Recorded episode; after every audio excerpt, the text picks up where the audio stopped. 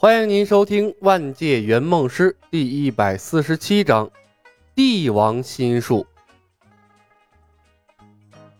得到了李牧的肯定，苏汤的动力越发的高涨了，欢天喜地的离开，继续去练功了。李牧在苏汤离开后，也想明白了原因。习武的快慢或许和资质有关，但无论苏汤还是木星，他练武的进度啊，都比他要快。恐怕更多的是在于执着和专注度，以及李牧的推波助澜。或许李牧在其中起到的作用更大一点，因为每一次圆梦，李牧都为客户创造出了一个迫切而且充满危机感的环境。在这样的环境里，不努力就会失败，甚至还会死。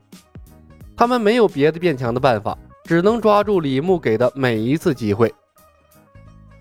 一个背后有狼的运动员不会跑不快的，而李牧作为一个圆梦师，要不停的适应新的环境，为客户创造出安全的生存空间，还要时时刻刻关注全局的发展，以便随时调整计划，做出最正确的抉择。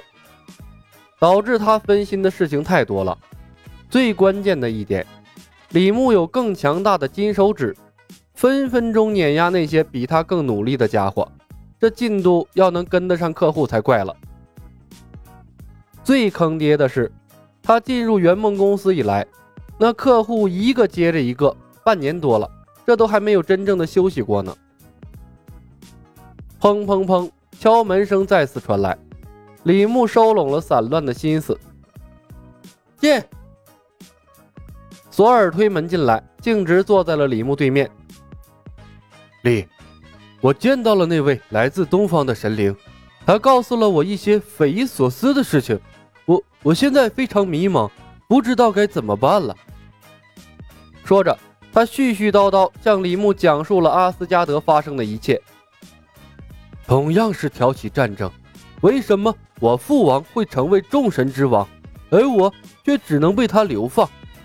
我想不明白，为什么奥丁？要对我使用双重标准。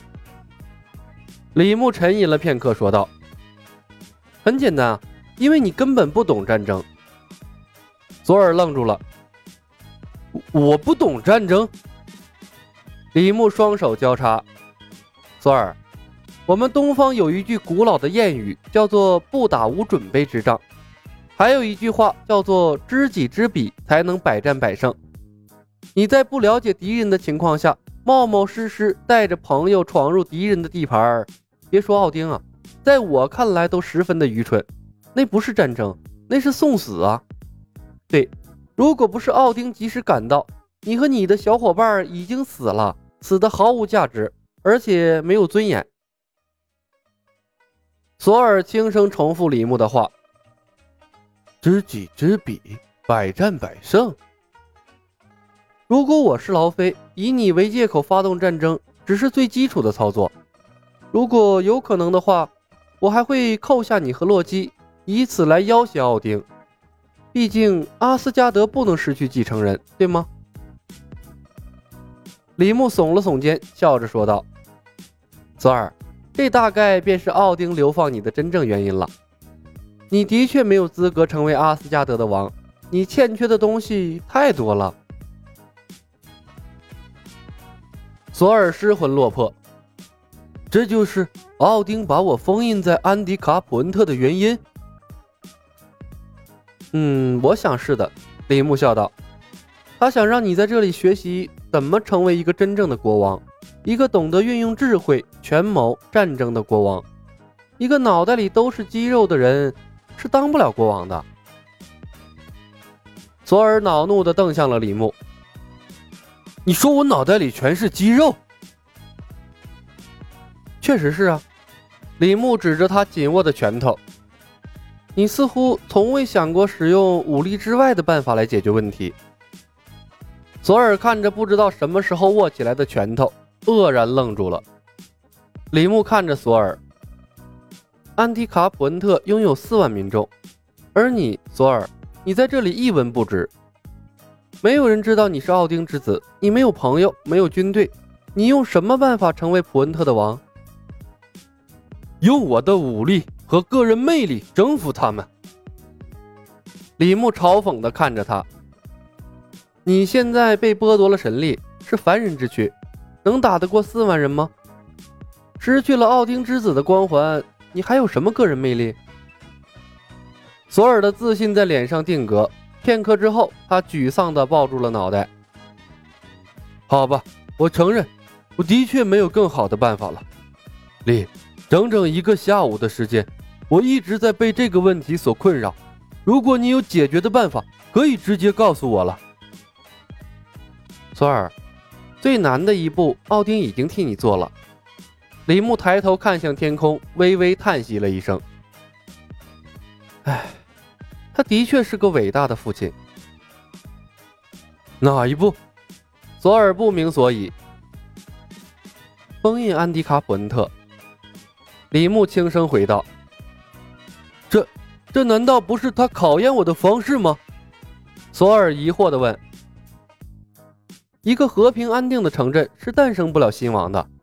李牧看着索尔，叹息道：“普恩特镇有稳定的秩序，人人安居乐业，生活富足。他们为什么要无缘无故找一个人来当他们的国王，来管理奴役他们？更何况他们又不认识你。那个时候，你要跳到大街上。”高喊一声啊！我要做你们的王，那十有八九会被他们当成疯子抓起来的。索尔想起了他在医院里的遭遇，认同的点了点头。你说的很有道理。李牧笑着向窗外看了一眼。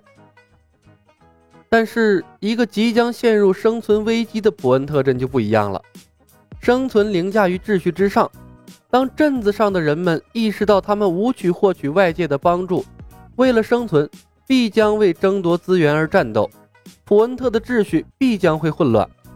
索尔，乱世出英豪，这个时候他们就需要一个新的王出现了，来重新分配资源，建立新的秩序。索尔若有所思，我明白了，普恩特镇依然存在秩序。所以我需要等待，等他们乱起来。李牧沉默了片刻。索尔，机会不是等来的，机会从来都是创造出来的。索尔皱眉，什么意思？他这这他妈真的是个榆木脑袋呀！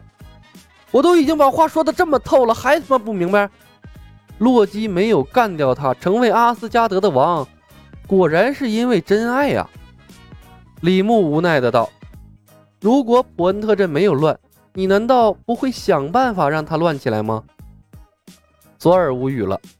李牧继续说道：“索尔，想想你的父亲奥丁，他为了把你磨练成一个真正的王者，不惜出手封印了安迪卡普恩特，这就是他为你创造的机会啊！